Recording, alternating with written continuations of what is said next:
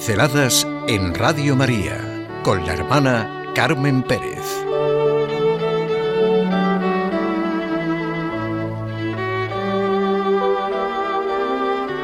La adoración al Señor en nuestra vida. De un modo muy exacto, Romano Guardini ha descrito que la adoración es la obediencia del ser. Lo que somos, la aceptación de lo que somos, jamás es más real, ni consciente, ni libre que cuando nos reconocemos como criaturas. Adorar es darnos cuenta, con el cuerpo y el alma, de que Dios es Dios y nosotros somos nada más y nada menos que criaturas suyas. Tocamos así la verdad más profunda acerca de nosotros mismos. Dios es Dios y nosotros somos hombres. Y nuestra grandeza radica en la capacidad de adorarle. Dios es grande y nosotros pequeños, pero en reconocerlo así radica nuestra grandeza. La adoración es verdad realizada. Ha sido en una celebración religiosa, donde sentí la importancia de la manera de llegar a donde se va, de los gestos, de las actitudes, de las posturas, de lo que transmitimos. Me conmovió y me centró en lo que íbamos a vivir sencillamente lo que decía, la manera pues de llegar a los bancos unos chicos jóvenes, creo que eran seminaristas. Su forma de arrodillarse y su actitud para comenzar la celebración me comunicaron una auténtica vivencia no ya del respeto, sino más expresamente de adoración. Y me fijo en lo que expresa la adoración. El que adora a Dios Abandona la actitud erguida del que cree que todo lo sabe, del prepotente que todo lo juzga, al que parece que se le debe todo. El que es capaz de adorar a Dios, abandona la pobre y estrecha actitud que tanto hiere, molesta, desconcierta y falta el respeto a los otros. Hay gestos, maneras de estar, que expresan mucho. Por ejemplo, un niño refugiado en sus padres o en sus abuelos, el niño que le va dando la mano al hermanito que su padre o su madre llevan en la silla. ¿Cómo gusta a los padres y abuelos ese gesto en que el pequeño se refugia en ellos y esconde su cabecita en su hombro? ¿Y qué satisfacción experimentan tanto los padres como los abuelos cuando miramos con admiración a sus pequeños? Y los gestos de postrarse, las actitudes que ponen de manifiesto y nos hacen sentir que eres tú, Señor, y no nosotros, la plenitud del amor, la luz, la fuente, el origen de todo. Eres tú y no yo el que es.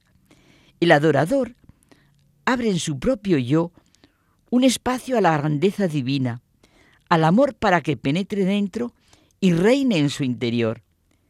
Dios habita y reina en la personalidad del adorador. El acto de adoración tiene una profundidad inconmensurable. Este abrirse a Dios, esta voluntad de querer estar ante Él en la actitud de adoración es lo más grande que el ser humano puede hacer, porque significa que todo nuestro ser está cedido a Dios, porque desea que su espacio sea cada vez más libre y más grande para llenarse de Él, para reconocerle, para vivir con esa confianza y seguridad. Adorar al Señor presente en el sagrario, en la celebración en la Eucaristía, al escuchar la palabra, en el momento en cada uno, yo que sé, que piense ahora, todo es una manera de expresar la verdad, nunca gastada e inagotable, de que Cristo es el camino, la verdad y la vida. La adoración fundamenta la dignidad del ser humano, expresa lo mejor y más grande de su capacidad. La dignidad del hombre proviene de la verdad, de la justicia, de la honradez y de la belleza interior, pues cuando nos inclinamos ante Dios, estamos en la verdad y en la libertad, en el justo y verdadero reconocimiento de la realidad.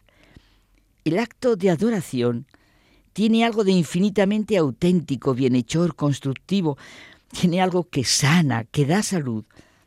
En nuestro interior está el fervor, la intimidad, la profundidad, la energía creadora y la adoración lo expresa, esto es la raíz más profunda de nuestra vida interior. Deberíamos abrirnos a la práctica de la adoración.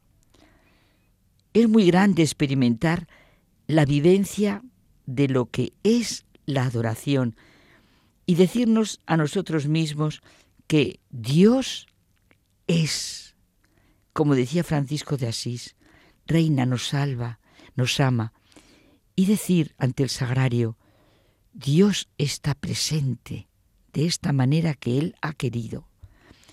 Los seres humanos lo expresamos todo en gestos, en actitudes. Si viviéramos que Jesucristo es el Señor de la historia, cada circunstancia de nuestra vida tendría otra luz.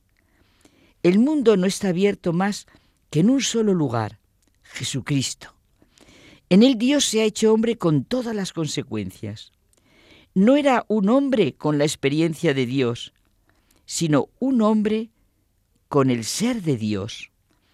Adorar es adoptar con respecto a Jesús una actitud en la cual el Señor es el fundamento de la propia existencia, el principio y fin de la vida, la medida de todo y la fuerza que lo hace todo.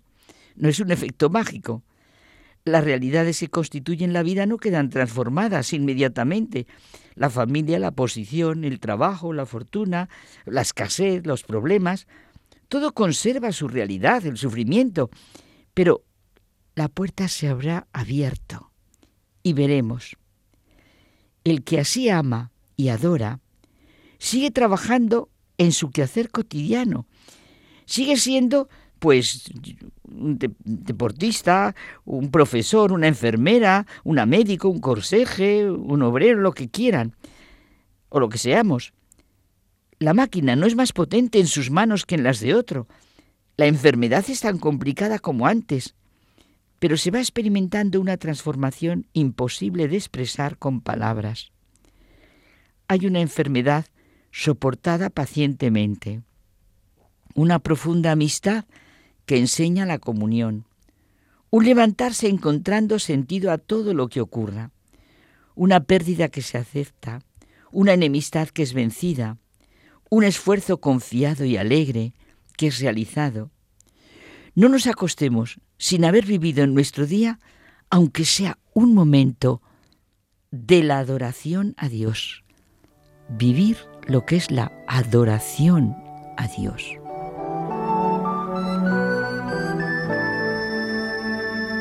Pinceladas en Radio María con la hermana Carmen Pérez.